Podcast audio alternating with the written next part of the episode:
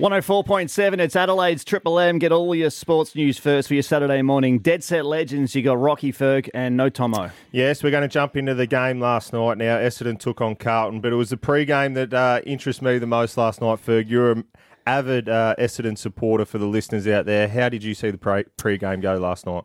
Oh, look, I, I thought it was magnificent. I, obviously, um, have a vested interest, um, being a long term supporter, and uh, you know it's really disappointing, I suppose, from on one hand that we're not playing our best footy at the moment, but what they did do is, is show a lot of class, and I thought bringing so many of the past players to the ground, not just to the ground, but to the, the on the cut stuff. They were out there with the team just before the just before the bounce. They were there for. Uh, for the team chat, um, a stirring speech I've been told um, from Dyson Heppell, um, we'll try and get Bluey's uh, take on that name a bit later on in the show, maybe. But uh, certainly, um, I, I loved I loved the fact that they they had the Don of Dons, Kevin Sheedy, walking down the staircase amongst the fans who got right around him, uh, you know, in the spotlight. Then they had Lloydie out there throwing the grass up. They had the Denahers at the ground, obviously. Um, great to see Neil out there. Um, yep. They're looking a looking a picture at the moment. The great man, um, and and then obviously uh, James Hird was the big story. I think coming out of all of it though. Um, to see him walk out with the match ball, um, be announced to the to the crowd, um, and a few highlights shown as well. I, I, just thought it was fantastic to see a great of the game who's been through a war. Let's let's not uh, beat around the bush. He's been to hell and back um, on the back of the supplement saga. Um, and it, it, was great to see the club and the AFL as a whole wrap their arms around him.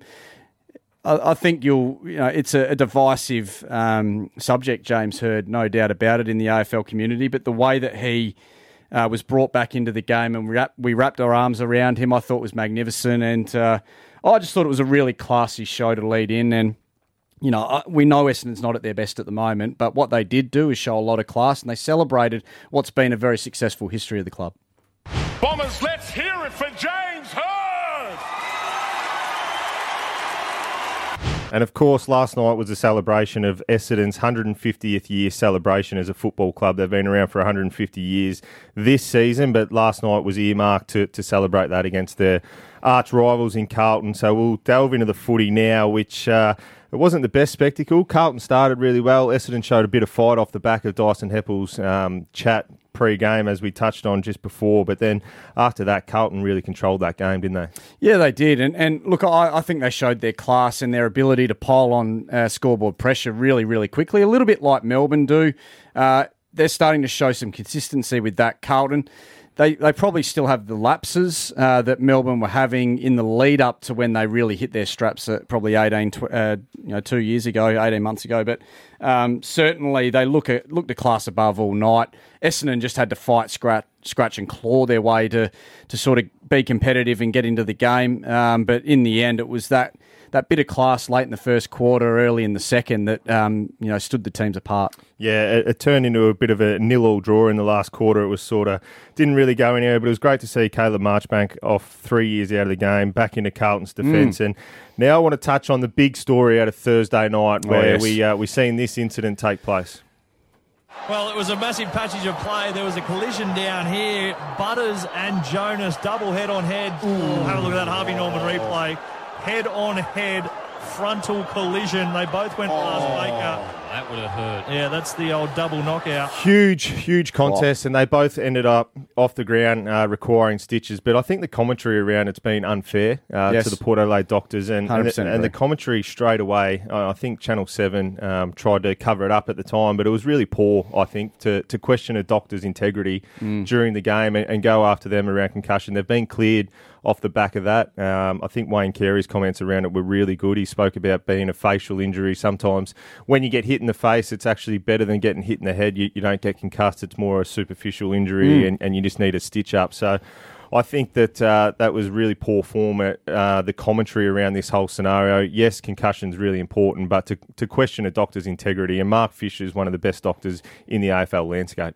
Yeah, well, you know firsthand, obviously working with him at the Power, and and I'm I'm with you. I thought it was a bit um, over the top initially. Um, you've got to be very very careful um, with where you tread with these these discussions because there are people that have done an enormous amount of research, an enormous amount of study to be in the positions they're in. They know more than we do. It's it, that's just a full stop at the end of that sentence because they've got the experience. He's been in the game how long now? Twenty years. He's twenty five years 25 at years. Port Adelaide. Yeah, yeah. So he's seen it all in the in the AFL landscape, and and there is a bit of a theory that gets around um, that when when the the face is busted open and the skin breaks and it is to the face rather than you know bluntly to the back of the head, um, there is less um, less of a chance of concussion. So look to, to come out so wildly and, and and probably go over the top on and on, bang on about the fact that there's a big story developing and you know this is controversial. You know, going over the top like that doesn't help anyone because it puts umpire um, puts uh, doctors under pressure going forward now, and that's not what they need. They need no. clear air to make clear clear decisions. Absolutely, I can't wait to chat to Chris Davies later in the show oh, about yeah. that. But up next, our man's not here, but he's left us a voicemail. oh, Tomo, he hasn't. We'll hear what he's got to say. Dead Set Legends, Triple M. Morning. 104.7, it's Adelaide's Triple M. Dead Set Legends with Tom Rockliff, Cal Ferguson, and Tomo Jay-Z on the blower just after 9.30 this morning. Yeah, well, Tomo's not here today. He's left us high oh, and dry, Rock, but man, uh, yeah, he's not here to say it himself, but it is a dead set picture out there. It's not a breath of wind, no rain. But uh, we are here and we've got plenty to talk about today. We've got Chris Davies coming up later yes. on in the show. We can't wait to get on to him and talk a bit about the, the, the discussion around concussions. But uh, right now, we've got Mark Tomo Thomas with a voicemail that he's left for us. Piney? Have a listen, guys. Here we go. The Dead Set Legends boys. Hello there, Rocky and Ferg. Tomo here, as you'd realise. Dead Set Legends Adelaide without Tomo is like the Melbourne Football Club without Steven May. It's like Andy without Hamish. It's like Louis without Jack. Oh no, I should. I should anyway, all the very best. Enjoy yourselves, and uh, without me there controlling the ship, I reckon you're in some real strife. Is uh, what you two bring to the table is nothing short of hideous. We'll start with you, Fergie. I'm the one that usually dominates the live reads, so without me, you're going to have to take over. Let's hear what that sounds like, please. Catch all the action live and free on SANFL now oh, or via the AFL.com.au AFL app. Visit oh, sanflnow.com.au for more info. State pride, nothing beats it. Wow. you can do us all a favour and shut up now.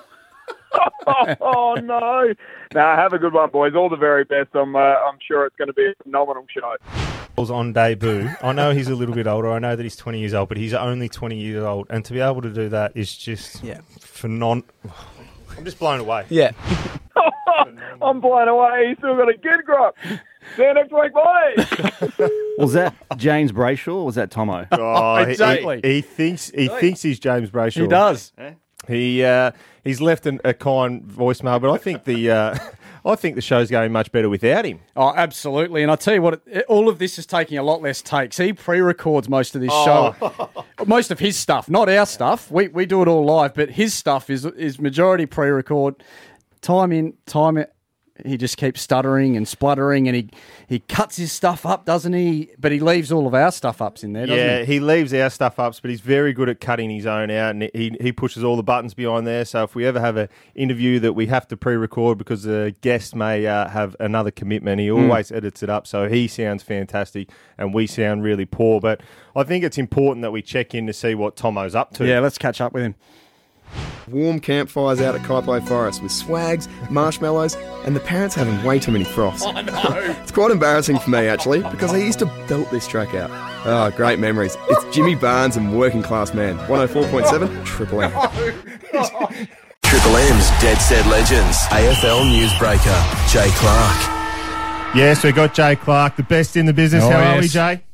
Hello, boys. Great to be with you once again. Been a big couple of days, big, hasn't it? Big couple of days, and we heard Ken Hinkley on Wednesday. I think asked for a reverse press conference, and we got that after the game on Thursday night. You and uh, Ken went head to head. Well, because of the seriousness of the issue, obviously at the moment the climate in the AFL. What so, do you think a doctor of 25 years would take a risk with concussion with the, the seriousness of the injuries that go on now with concussion? I, I wouldn't have thought they would know. But so, can we stop the questions? Oh, it's just the look of it. That's all. No, I'm asking you. I've, I've tried to answer it for you as yeah. well as I can. Yeah, no, I'm just saying it is, it is the look. I get what you're saying, Jay, but I'm also saying back to you. Gotcha. Ooh, a little bit feisty yes, there, Jay. What's uh, what's the fallout been from that? Uh, yeah, no, look, I love uh, love Ken Hinkley, big Camperdown Ken. I used to report on um, Ken Hinkley when he was coach at Bell Park in Geelong 20 years ago. Wow. And it was absolutely outstanding then. So we go uh, way back. That was just some friendly banter. But the thing is, like, concussion needs this questioning, it needs this scrutiny. For too mm. long, clubs have been able to put players back out there in game the following week too soon. We remember Justin Koschitzke, and oh, now yeah. there's hundreds of players with lifelong problems, right? Mm. So what simply can't happen anymore is that this stuff can be dismissed. So Ken says there, hang on, our doctor says blah blah blah. Let's go back to 2016. Hamish Hartlett was sent it back out there too early. The club was fined twenty thousand dollars. It needs scrutiny, and that is why there is a push and a significant push to have an independent um, assessor, an independent doctor, either making these calls or making these calls in conjunction with the club doctor. Therefore, it takes the scoreboard out of it. Now, I sympathise with the doctors because, you know, they're in a difficult position. They've got to make an assessment in three, five, six minutes. What Tom Jonas was back out in six butters eight or, or the reverse. Now, um, that is a very quick amount of time we know that delayed concussion is a serious thing where symptoms present hours later or days later. Mm. Now, to make that call within five, six minutes, I think is an extraordinary difficult task. One certainly I wouldn't want. And I think around all these concussion incidents, the league has to scrutinise them, and they have. They went back to the club, they've checked off, they've given it the big green tick, and we move on. But the optics of that of that incident on the surface looked terrible and it deserved questioning and it got that. Yeah, it certainly did, Jay Z. That was uh, highly entertaining TV. Let me give you the hot tip now. Um, Port, uh, they're in a world of hurt now after that loss. We were talking uh, earlier in the season about they needed to, to win a couple, drag a few back that weren't necessarily expected. Well, they weren't able to do that, were they? And, they, and they're in a bit of a hole. Yeah, it looks difficult for them to make finals now. I mean, it's a huge amount of climb you'd admire the way they've tried to remain in the finals race. And the other night against Richmond, they were pretty good. I think probably the scoreline flattered them a little bit. Um, going to be interesting to see how the season pans out from here. Now, Melbourne, they've been uh, the talk of the town, punch ons at, at restaurants, etc. Where's all that at? Yes, well, I think the part of the story which um, hasn't been revealed just yet is the tireless efforts of Michael Hibberd within that box on to try and contain uh, Steven May. So I think, uh, correct me if I, I think I think there was some attempts to try and squash May to just try and you know literally contain him um, and calm him down, uh, but it got to the point where even the great Michael Hibberd couldn't stop him, and then Jake Melksham just said, "Hang, on, Hibbo, step aside, let me finish." so you know. He, he, I mean, it was a very strong man.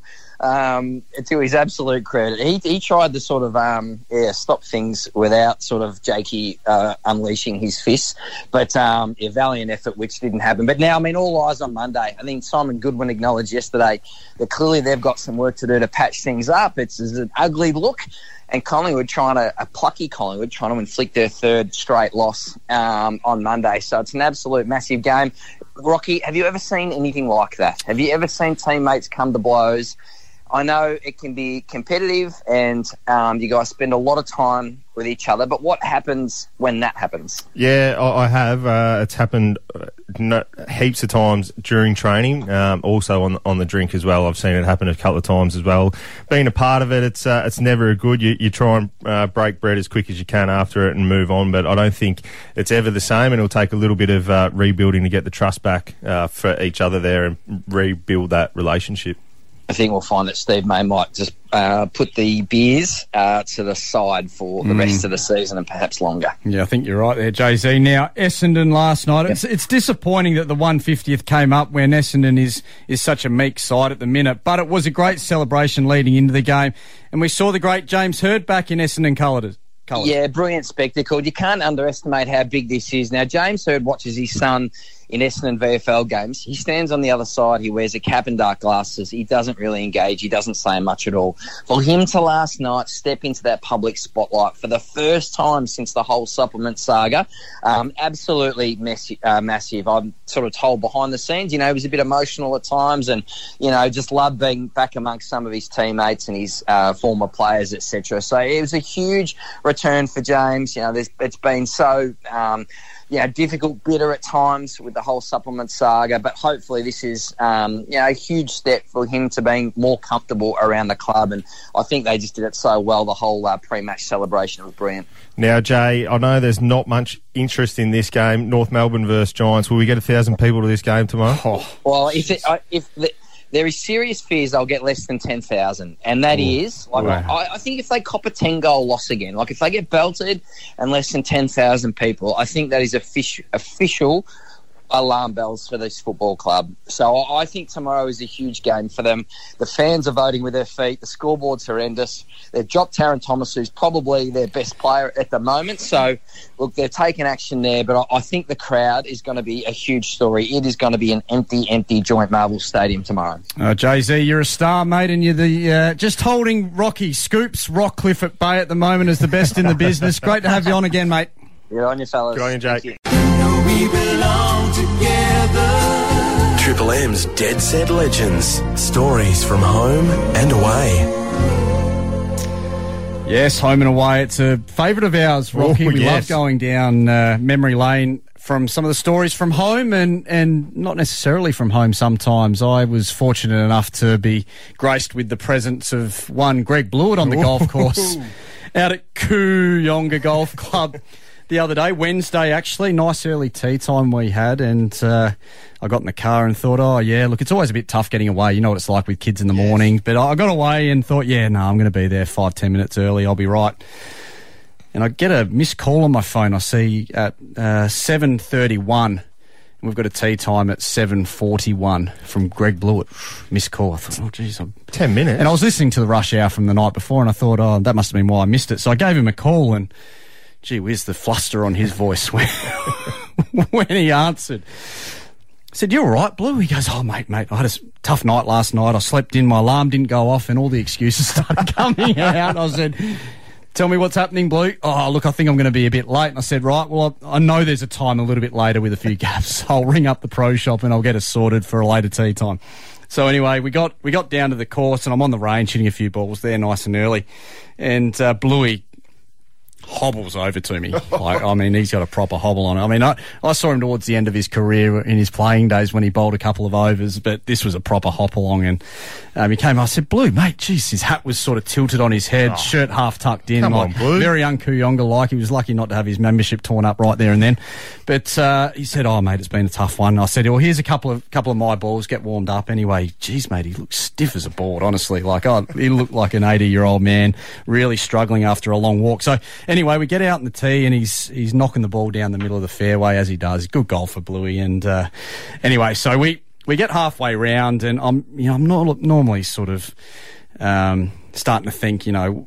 Why, why, are you so sore, Blue? What's happened? You know, how did you do it? And he said, "Oh, mate, I, I woke up, my alarm didn't go off." He starts going into one of those snooze fest stories out in the golf course. So anyway, he, uh, he tells me all about it. You know, he got into the shower and he, he went to get out in a rush, rush for his towel and slipped on the tiles oh, and his no. and his glute went on him and then he, he reached over to you know dry his toes and his back went on him and he, the sob story was just it was horrific to listen to. But anyway, uh, by about the the ninth hole, Rocky, you know, I I'm normally you know 10, 20 metres past him off the tee. And so you're a longer driver than him. Oh, generally, yeah. Generally, just yeah. get the ball out past him. He hits this little uh, you know, fairy fade down there, tries to just knock it in the middle of the fairway and play nice and safe. I hit these big, booming, drawing bombs out there at Cooey. Don't worry, sometimes three or four fairways to the left, but uh, I get him down there okay. But when on the ninth, I, I looked back and could barely see him. He was about 50, 60 metres back down the fairway. I thought, all right, well, these Voltarens I've had in my bag the whole round might be worth offering him one. He was nowhere. Is, uh, is Bluey a cart guy? Oh, Bluey. No, you probably could have used one that yeah, day. Let oh, me give you the hot tip. They don't make Mercedes Benz, do they? 104.7, it's Adelaide's Triple M. Dead set legends. You got Rocky Ferg and No Tomo this morning. Ferg, you've got a text from the Triple M text line, 0488851047. Yeah, it's been running hot, but uh, Tony's text in. He's in awe of journalists. They're coaches, club administrators. list managers, and now doctors. Is there anything they can't do? Oh, they're logs. He's not happy with them at all. They can do everything now. Us, oh. us in the media, we're uh, experts at everything. That's right. but uh, name it. not good at anything.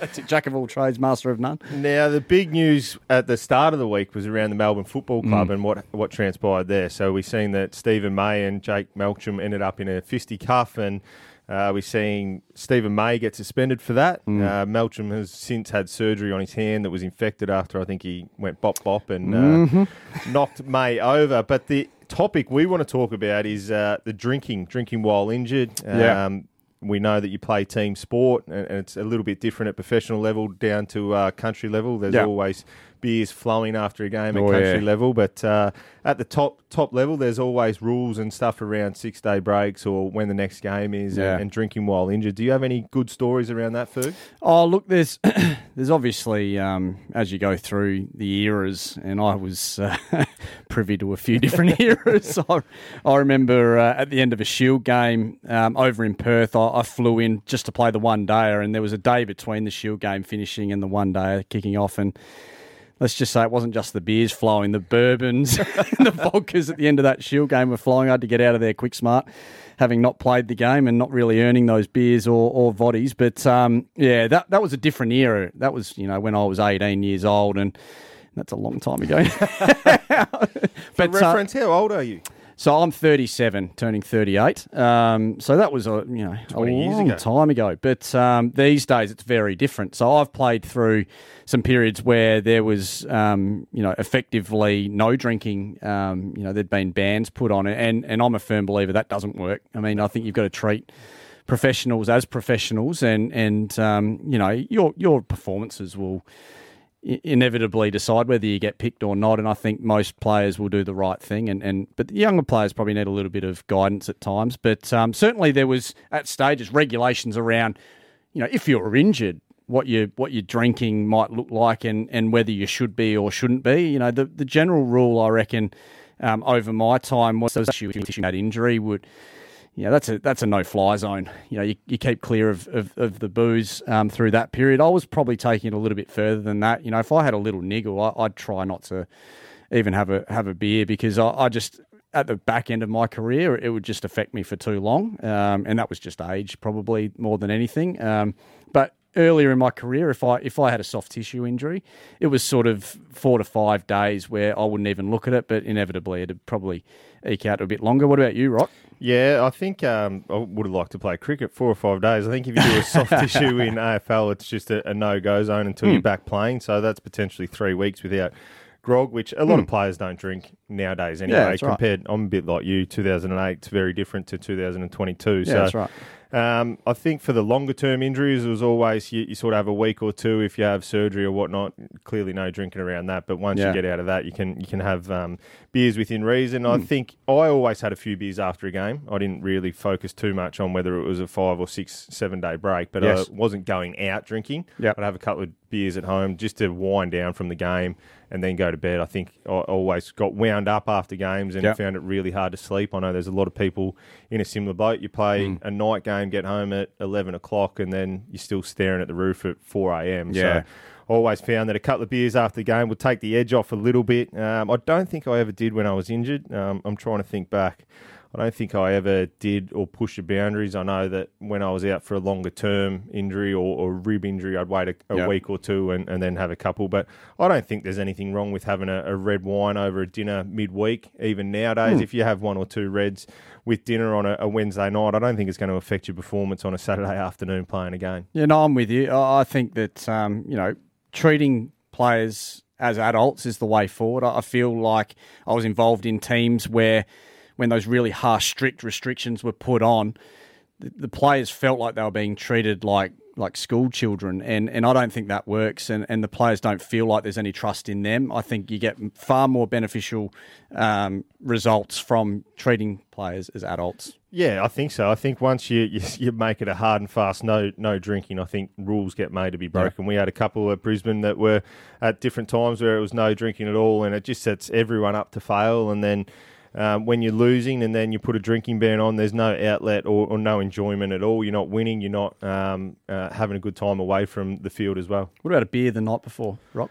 You ever have a beer the night before? Um, I did. Yeah, I have. Not many. I have once or twice. Um, only not massive. Um, I, I, did. Uh, I was going through a fair bit at different times throughout yep. the career, and just um, one of the welfare officers at the time took me away, and we just had a, a chat and, and, a couple of beers. Nothing, nothing major, mm. but it was more to get away and um, talk about what was going on inside my head more so than. Mm. Uh, yeah, anything else? Yeah, I did it a few times, just one or two with dinner or a glass of red, and just felt a bit flat the next morning, so stopped doing it. But um, yeah, there was a there was an occasion I played a, a, a, club cricket game over in England and things went a bit awry.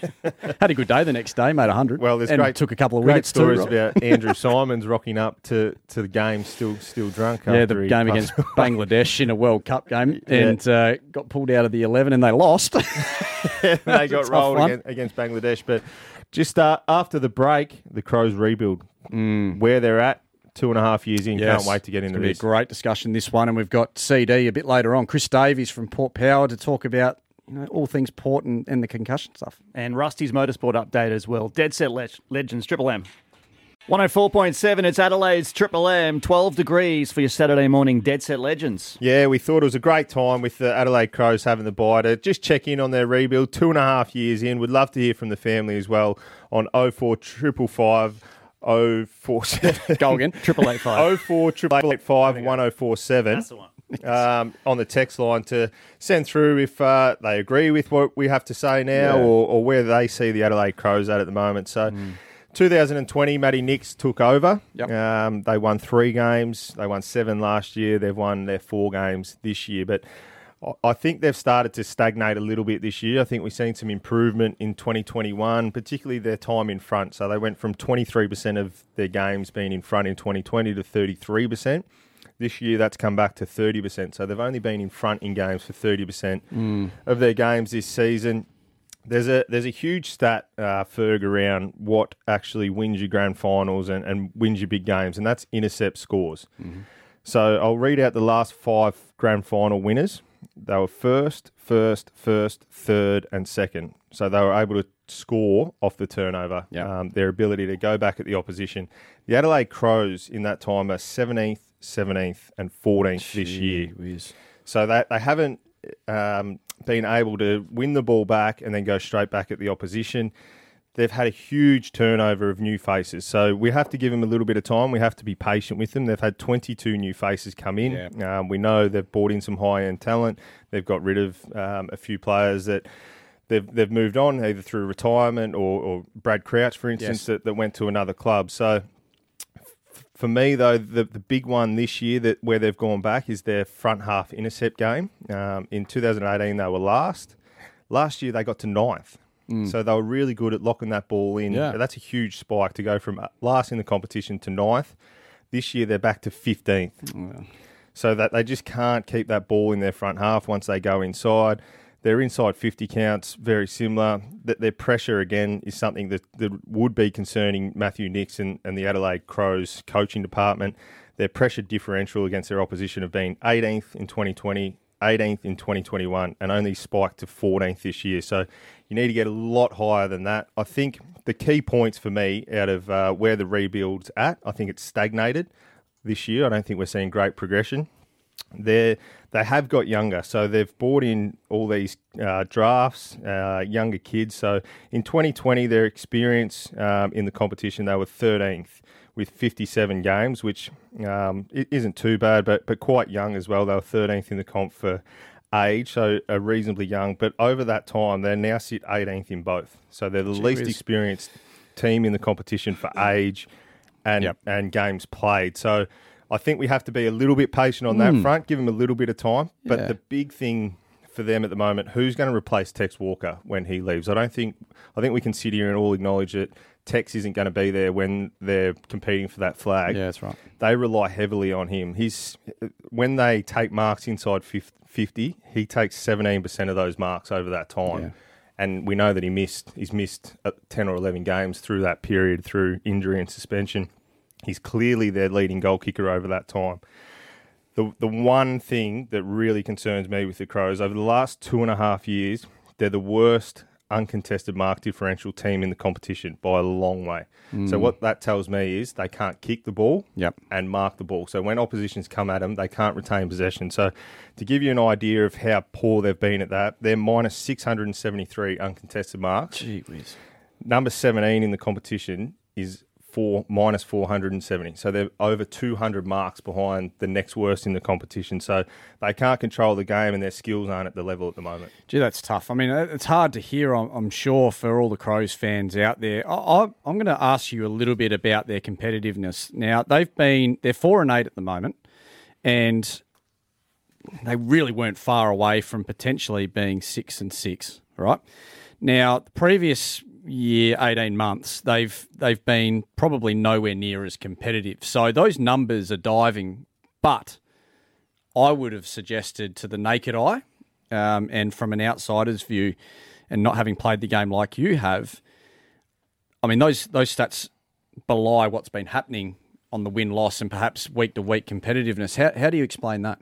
Well, I think they've certainly been a lot more competitive, and that goes that speaks to their percentage. So often when you're going through a rebuild, you might not win all those games that you want to, but percentage is really important. So that's points for and points against. Uh, they haven't improved their points for that much, but they they sit at 82% on on the ladder. They were 82% last year as well. So I think they need to find a way, and, and, they certainly are. They're, they're in a lot more games, and as you said, they, they could have um, potentially won a few more games had uh, the ball bounced the other way and, and hmm. whatnot. Mm. So I think they are more competitive. But for me, 2023, they need a serious spike in performance. Otherwise, yeah. there has to be a blowtorch on this footy club. Well, we've seen um, other teams be able to enact a, a, rebuild and have almost instantaneous results and growth. We saw Essendon play finals last year. They've had a little bit of a setback this year, but that's not uncommon with young teams to sort of ebb and flow a little bit, inconsistency uh, showing through. Um, Hawthorn the same, um, look to be playing a really. Uh, exciting brand of footy. You can tell what they're trying to do. Um, I've looked at the Crows and thought from an outsider that they're really focusing on their defence and trying to get a bit, you know, just a bit more steel about them. It seems to me that they have. Are the numbers suggesting that to you? Yeah, they have. So their points against over that time, they were 18th clearly in 2020 when they won the Wooden Spoon. They went to 16th last year, so their defence slightly improved. They're going to 13th this year. So they've jumped a few spots, which is good, but if you want to be a really good team, you've got to force your way in, into the top eight in that stat. And I think that that's one thing that's tracking okay for them and, and heading in the right direction. But a big, big game's coming up for them now. That they need to finish the season really strong. And I'm not sure that uh, the Crows fans will be that more patient if they don't see a spike, particularly next year, but in the back half of this year. But if in 2023, if they don't get that big spike, then that, there has to be serious questions asked. So I see Essendon and and Hawthorn and, and Essendon. I haven't really really been able to work out exactly what they're trying to do this year. I could last year. Hawthorn, I've I've generally had a bit of an idea as to what they're trying. They're trying to you know be really aggressive and probably free up the side compared to what Clarkson was playing under. With the Crows, as I mentioned, defensive focus. It seems to my naked eye. Do you think that's going to help them get to where they're spiking, and is that going to help them get to their next flag. Is that got to be their focus, or do they need to go the other way and, and loosen up? Do you think? I think they the, the important thing that we've noticed this year is momentum. So your offense has got to be really sound, and Melbourne won a premiership off that. Years gone by, and history will tell you that your defence needs to be really sound to win grand finals. But I don't think that's the case. I think you need to have a balance of both yes, you need to be able to defend really strong, not give up a score. But when you have that momentum, you've got to be able to hit the scoreboard. And the Crows can't do that at the moment. We've spoken about it at length earlier this season. That's the polish you're talking about. Yeah, the polish, it? the skills, the ability to just to be able to find a target inside 50 or even out on the wing. If you miss that kick and then the ball comes back the other way, so you've got to they've got to do a lot of um, skill development, I think, through the summer to, to really get that spike in performance. Now they've brought Jordan Dawson in I want to ask you this question. Do you think someone like that who has the polish, has the class, can have a positive impact on the players around him and bring them along with him? Yeah, I think he can. I think we've seen him, and I would put him down to probably the most important between him and Tex Walker at, at uh, the Adelaide Crows. So I think if they continue to develop and continue to work hard, we said that they they've got younger these kids really need to grab hold of this group now. The Schoenbergs, Mackesys, Dawson, that they need to really drive it. Berry. I know they're only young where they're coming through, but they're got to grab hold of it. Thilthorpe, Rachele, really grab the footy club and take it forward. If I'm a Crows fan, I'd be a little bit excited about some of the stuff I've seen this year. Those numbers don't necessarily read that well, but I, I just the way I've been watching them go about, I just feel like they're close to a spike. I don't know what you feel like. Um, yeah, I'm not sold on them yet because yeah, I think they want to play this front half game, which they haven't been able to hmm. execute mm. um, to the nth degree yet. They say they want to be a dogfight team. They're a stoppage team at the moment, and when you take stoppage away from them, they get blown away. So okay. to get where they want to get to, they've got to grow certain parts of their game. Well, there, you have it. What yeah. a wrap up that was there, Piney. That yeah, was fantastic, wasn't it? We've got Rocky CD thoughts. coming up soon. Yeah, that was great. We've got Chris Davies coming up shortly. So hang in there, guys. Have a listen. Uh, over the next little uh, little bit, maybe an hour and a half left in the show. It's going to be Chris Davies coming up soon, along with a little bit of a, a, a bluey bake again. He's been in the gun over the last couple of days. It's going to be great. Next, Rusty's motorsport update for Bendix. Bendix brakes. Put your foot down with confidence. Triple M's dead set legends. You got Tom Rockliff, Cal Ferguson, Tomo. Triple M. We'll get to Rusty in just a sec, but guys, our producer Tom has just handed you guys a piece of paper. Is it breaking? What is it? It's breaking, Piney, and it's not good news for the Bulldogs superstar Bailey Smith. There's there's some photos uh, circulating around social media and a lot of WhatsApp groups around footy clubs nationwide. Uh, it's of Bailey Smith at a party with what looks like a, sus- a suspicious white substance in a clear plastic bag. Um, it doesn't look great. Um, he looks pretty excited about what's happening in the photo. Um, and there's also a video, I believe, getting around Rocky. Yeah, video um, is also in circulation of Smith at a party where he leans away from the camera before returning. It's unclear when they were recorded or what the substance is at this stage, but I don't think it bodes too well for Bailey Smith and the Western Bulldogs moving forward. No, and unfortunately um, for for the AFL, there's been some um, suspicious incidents uh, in the past with a number of different players, and and it never bodes well for the for the team involved as well. It it tends to be a bit of a distraction, doesn't it, when these things are going on? Melbourne are dealing with a slightly different issue at the moment. Yeah, they are. So we'll uh, we'll keep an eye on it for you, and if any more information comes to him, we'll uh, we'll let the listeners know out there. Dead Set Legends, Triple M. And we got Crows tickets up for grabs when we open the oh, lines. Yeah. One triple three five three. Brilliant. And uh, what's not so brilliant is the photo appearing recently it's been getting around of Bulldogs superstar Bailey Smith with a suspicious bag of white powder. And there's a video as well, Rocky uh, mentioned just before. But Scoops Rockliff has a little bit more to add to this story, as per usual. He's got the inside word. Yes, the Western Bulldogs uh, made a statement. They said they're aware of images of Bailey Smith circulating on social media. The club is investigating the legitimacy of these images and is not in a position to comment further at the time. The AFL is also currently investigating the Bailey Smith photo that appears to show him with a bag of white powder per journalist Sam Edmund. So there, there's a bit to play out there as the morning goes and I imagine over the weekend. But now we want to get into, we want to open the phone up to the family out there, one triple three five three. Get get involved uh, with a few phone calls. We want to speak about state of origin. Yes. Is there a place for it in AFL off the back of the NRL this week? They had 80,000 there on Wednesday night at uh, in Sydney Olympic Park. Huge, huge game. What a game it was too, Rock. I think it's the one thing that the NRL does much, much better than the AFL. They continue to have this state of origin. A lot of people out there say it's not it's impossible to get it up and, and running in the AFL, but I disagree. I, I think we look across the sports over in America. They've got all star weekends where they, they have these weekends in the NFL, NBA. The AFL, we know, wants to be uh, an American sport with the way oh, they yeah, do the draft adjust. and everything. So my idea for it is, Ferg, um, if you don't mind me going here, just scrap scrap the the three buy rounds, have one buy round, and make it Vics versus South Australia one year and WA versus the Allies. Mm-hmm. The next year, Vic take on Western Australia, SA take on the Allies. The year after, Vic versus the Allies, SA versus WA. So every three years, you're playing the same one, but you, you get the combination two two rounds. I think the fans would love it. I think they'd turn up and watch it, and it's an, another cash cow for the AFL to potentially uh, put some money back into to lo- local footy and grassroots. I'm with you, Rock. I, I, miss it dearly. I loved it as a kid watching uh, South Australia and the Vics, and and to be honest, um, I reckon now with all the the access we have to every game being available um, on on all sort, you know, Foxtel, Channel Seven. Like you could watch both games, no problems.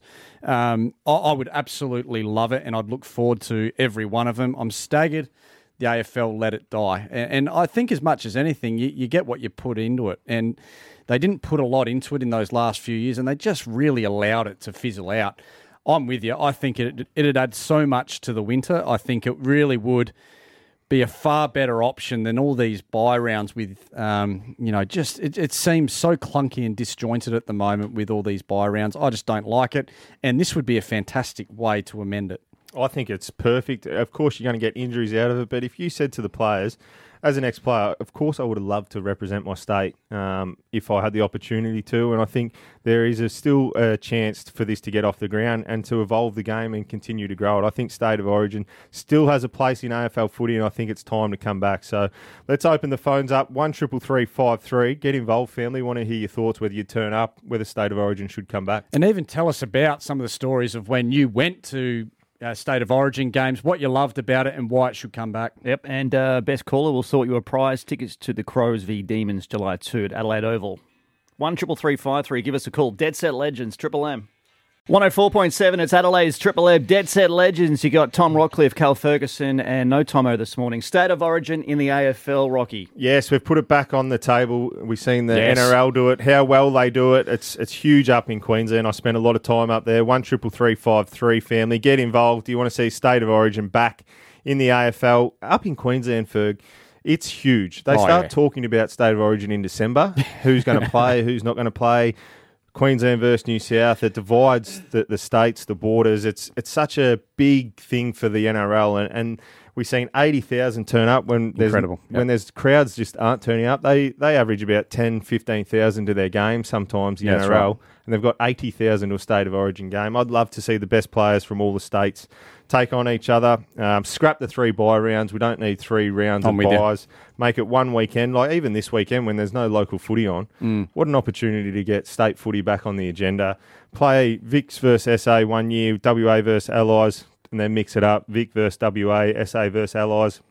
The opportunity to pull on the state of origin jumper would be massive. I would have thought. Yeah, I'm with you, and I think there needs to be, uh, you know, some incentives. You know, I know in the NRL they're paid fifty grand or more per game they play in the in the um, state of origin, and even within the AFL. Look, it doesn't necessarily have to be that way. They go to incentivise it, but make a big song and dance about best on ground. And we talk about Norm Smiths, and we talk about um, premiership medals and Brownlows. You know, the the um, best on ground in a state of origin game should be held in the highest regard along with those awards. And I just think that that was potentially part of the reason why it just fizzled out. But uh, we've actually got Dylan on the line from Mount Barker. He's got something he wants to add to this to this discussion. Rocky, Dylan, hey, God. how are you? Good. Well, I guess my my point was, I mean, I, I loved it. I used to watch it as a kid. You know, SA versus Victoria. I loved it. But the question I thought was being posed was, this, for example, say Buddy Franklin plays and he does his knee. Who, how does Sydney get reimbursed for that when they're coming into the most important part of the season? So he's out now for the rest of the year because he played a game not for Sydney. Well, I what, what happens there? I, well, I think there's a potential to get injured every time you step onto the field, but also on the training track as well. And we've seen that happen in State of Origin as well. A couple of players went down with injuries. I think it's just part of the game. But it's not. But it's not part of Sydney's game. It's part of the state's game. So Sydney now directly miss out on something because they're allowing the, the release of that player to play for a team that's not theirs. Yeah, look, it's an interesting discussion that we've got to have. I think that back in the day, it was just assumed your name was in the hat to, to play State of Origin, and, and you just played the the, the teams um, that you played for just had to accept that, and that was just part of the landscape. And I do feel like that would be the way that it has to be. You know, you, if you sign a player, it's just assumed, and if he's a gun like Buddy Franklin, you sign him from Hawthorn. uh, it's just assumed that, well, you're getting a player that plays state of origin. And that's just how it is. I'm all for it. I, I loved it. So yeah. that's just that's just the question I, I, I pose, I guess. Yeah, no, it's yeah. absolutely uh, a valid question, 100%. Should we give Dylan a prize? You a Crows fan, Dylan? I am, mate. Excellent. Double pass to Crows v Demons. Ooh. Catch the Crows take on the Demons July 2 at Adelaide Oval from 4.05. Tickets on sale now at ticketek.com.au. Now, well done, Dylan. Well done. Now, I can't wait for the next break. After uh, 11 o'clock, we've got Chris Davies on the line. Oh. We're going to delve into all things Port Adelaide. And, and the big story out of Thursday night was, of course, the concussion. Yeah, it's going to be huge. Can't wait. Triple M. FM. This motorsport update with Rusty is brought to you by Bendix Brakes. Put your foot down with confidence. On the line is our mate Greg Rust from the Rusty's Garage podcast, which you can get for free on the listener app. Morning, Rusty. Good morning, legends. Plenty of motorsport on this weekend. And Rusty, you're in Alice Springs this morning. What are you doing up there, mate? I am here for, it's freezing, bloody freezing, as Barry Sheene would say, uh, for the Finke Desert Race, which has become kind of tradition since the mid 70s. So they get about 500 plus bikes, more than 150 cars, and they run down this piece of desert road to a township they affectionately call Finke, Aputula, uh, on the Sunday of the Queen's Birthday long weekend, and then race back on the holiday Monday. So it's a there and back kind of challenge. Toby Price is here and a big favourite to, to maybe win the, uh, the truck leg again. Bit of news around this week about some legends having a crack at Bathurst this year, and the prep is underway already. Yeah, this is really cool. So I went to Brisbane for the announcement that Craig Lowndes is going to do a wild card drive. This is awesome. Um, he's going to drive with a, a, a, young driver by the name of Declan Fraser. So really great opportunity. Lowndes almost ends up like his great hero Peter Brock as a as a mentor here, and it's a third car being run under the Triple Eight banner. Jamie Whincup's been the team boss there in, in recent time, having stepped away from full time driving. He is going to do Bathurst. He's going to pair up with the young fella that took over from him uh, this year in Broc Feeney. So that'll be a ripper pairing because Feeney in year one has really impressed and continues to, to grow. So pairing him with Jamie makes absolute sense. And Garth Tander confirmed alongside um, Shane Van Gisbergen. And they are a ripper pairing and will likely start favourites. And 365 days exactly. Greg Murphy kind of had a false start last year, hoping to do a Bathurst wildcard.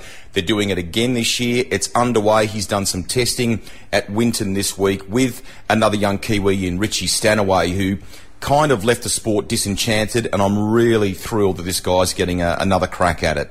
Now, Rusty Ducati hasn't worked out like we thought it might for Jack Miller, our boy. He's off to a new team next year in the MotoGP. It's crazy to think that this Ducati chapter hasn't been massively more successful for him.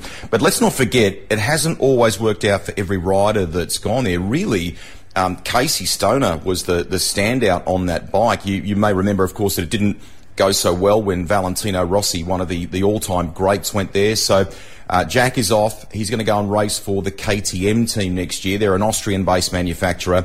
They've done super things with uh, Toby Price at Dakar and an endurance kind of motorcycle racing. They might be relatively new to the, the MotoGP space, but they've got some enormously talented people behind the scenes there, and I reckon that's a perfectly timed move for Jack. Thanks, Rusty. We'll catch you next week, mate. That's Rusty for Bendix Brakes. Put your foot down with confidence. On Adelaide's Triple M, this is the Dead Set Legend with Tom Rockliff, Cal Ferguson, and Tomo. Now we've had uh, Greg Blewett. He uh, oh. he's very entertaining at the best of times, isn't he? Like he's quite humorous when he just gets a microphone in front of him. Well, he's had some tough moments, that's for sure, and it's not necessarily entertainment that's meant by him. He's quite often just. Uh, he found himself the butt of the joke, unfortunately. He's normally butchering everything, isn't oh. he? From names to pitch reports to everything, doesn't oh, he? mate. Look, he has been, in my eyes, one of the better commentators going around, uh, whether it's TV or radio, um, when it comes to cricket. But in the last few years, that blooper reel has had a life of its own. It's had its own heartbeat. It's it's started to have a conversation with you when you sit down to listen to him on the boundary of AFL footy games, butchering names, all sorts. Now, we were listening during the week to the rush hour, the, the global rush hour with oh, Andrew yes. Jarman, Greg Blewett, Bernie Worldwide. Vince. And he does this segment about men's health and making sure, which is really important at the moment because it is. it's important all the time because mm. you need to look after yourself. But it was really interesting listening this week because off the back of him doing his back. He wanted to talk about inflammatory and anti-inflams mm. and, and mm. whatnot. So let's go to the audio. Have a listen to the segment. See how it went. Tonight, um, I want to talk about inflammation. All right. Um, so there's good and bad inflammation. Good inflammation. Yeah. So, um, so if you get hit or you sprain your ankle, then it obviously gets inflamed. But that's your body trying to counteract and, and heal Thanks, that Einstein. part of your body. A lot of people use um, if it, if they've got a sore back, they'll use anti-inflammatories. Will they? You can get at the chemist. You Anti-inflammatories? Voltaren or Voltaren gels. There's other You get the anti-inflammatories. You can also um, try and control inflammation with your diet. All right. So foods that cause inflammation are refined carbohydrates, so such as white bread or pastries. Um, Pasta? He's a nutritionist white now. Rice as well. That's why they say brown rice is better. Dr. Blewett. So Oh, my goodness. French fries and other fried foods. Are How no long good does this go for? Inflammation. Glad I wasn't Sugar- listening sugary behind the drinks. wheel. so obviously soft drinks. Oh, my God. That sort of thing. Uh, red meat. So obviously steaks. Oh, now he's telling me to go processed meats like veggie. hot sausages, that sort of thing. Margarine is a no-no as well. All right. So Is there any natural uh, anti-inflammatory? Yes. Well, I'm Oh, onto that Bernie's now. trying So hard to point, stay with Bern. him. So if you want to try and, in, as part of your diet, to um, decrease your inflammation, tomatoes are good. Oh, tomatoes. Tomatoes. Wow. Um, There- lots there you have it, oil. Rock. That's the answer to it. Well, that has to be one of the worst segments ever played on Triple M radio anywhere, isn't it? My goodness. I mean, uh, I thought, you know, Bluey's health chat, I, I thought that started off pretty well. There was some interesting stuff, uh, particularly around the heart, um, with, with, you know, some, some issues in and amongst, um, you know, some of the greats of the game passing. But, That- you know, we've already lost The Ru- beer with Bluey, haven't yeah, we? the Rush Hours tried to give Bluey his own time and, and Yeah. let him build it up, and Beer with Bluey is Bit of gone.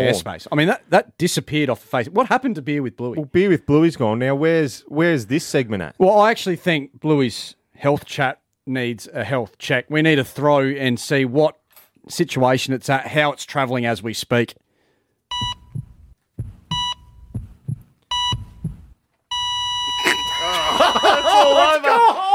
104.7, it's Adelaide's Triple M, 14 degrees for your Saturday right now. Dead set legends, Tom Rockliff, Cal Ferguson, and Tomo. We're very lucky to have one of the best operators in the AFL landscape, No, Chris. Davies, join us, one of your ex teammates, Yes, Cal. Ferguson, and my boss uh, recently, footy manager of Port Adelaide Football Club, Chris Davies.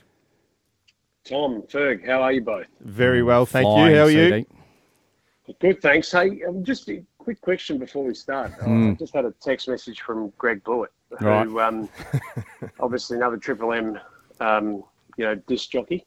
Uh, you guys have to listen to Triple M every time you're not on the radio as well, or what? Yes, it's uh, part of the contract. You know that that you always have to pump the brand up and the company that you work for. I want to touch on Thursday night, Chris. The big story out of that was the concussion and uh, Mark Fisher's been under the microscope unfairly, in my opinion. We were pretty hard on that earlier on in the show. What's been the fallout there? Oh no, it was a big um, 24 hours rock. To be honest, you know, um, as you said, you know, the, the two guys had a pretty decent sort of head clash, but um, you know, not every head clash in football is a concussion, or you know, every cut in football is is concussion. So, you know, Fish went through, um, you know, what he needs to from a concussion protocol perspective, and, and as you saw, the AFL, you know, came out and supported the way that you know, he you know, acted on the night. And I think there's a few people who you know, may rethink their comments, knowing you know fully now what actually went on. But um, know, that's what we're dealing with. Well, CD, I wanted to ask you a little bit about that. I was quite uh, intrigued by the way it was covered on air um, whilst the game was live uh, on one of the TV stations, and it, it was it seemed like they really were questioning uh, the decision making uh, that Dr. Mark Fisher was making. Now, the man's been in the game for 25 years. I think he's got a fair idea. Did that you know, just grind your gears a little bit? And what's the what's the process in maybe raising that if you felt it was necessary? I look at, you know, it certainly wasn't ideal, Ferg. And from my perspective, you know, I think our, you know, our media guys sit down on the bench. So if any part of the broadcast actually wants to, to talk to those and get some update, you know, as they did earlier in the game with regard to Trent Dumont's calf, you know, our our media manager Daniel Norton's down there to Mm. to ask questions of. So, I mean, look, I, I would have hoped that we had a relationship such that that question would have been asked before people went too far uh, on the night. That wasn't the case, um, so we're having to manage the fallout now. But you know, um, as as you said, you know, Dr. Fisher has been involved in the game for a long period of time, and you know, far be it from me to question uh, any of his decisions other than to say, you know, the process was followed. And during the week, uh, Port CEO Matthew Richardson uh, came out and told Fox Footy that Ken will be our coach in 2023 after taking us to a couple of prelims and showing great strength, uh, amongst a few other positive comments. When the CEO comes out and makes those statements, do you do you find that it has a, a, positive impact on the playing group? Do you think it's negligible? The players, you know, are just going about their business. Uh, what what are your thoughts on that? I think, you know, Matthew Richardson in his in his role as CEO, obviously it's his prerogative to to say those types of things. And as as everyone well knows, you know, Kenny's contracted for next year. Uh, but what I do know is being involved in sport on a week by week basis is that someone like Ken, who has all the experience he has, is not focused on any part of 2023 right now. He's focused on you know, how we're going to get back up and running in season 2022. That's going to start next week against Sydney, you know, um, here at home.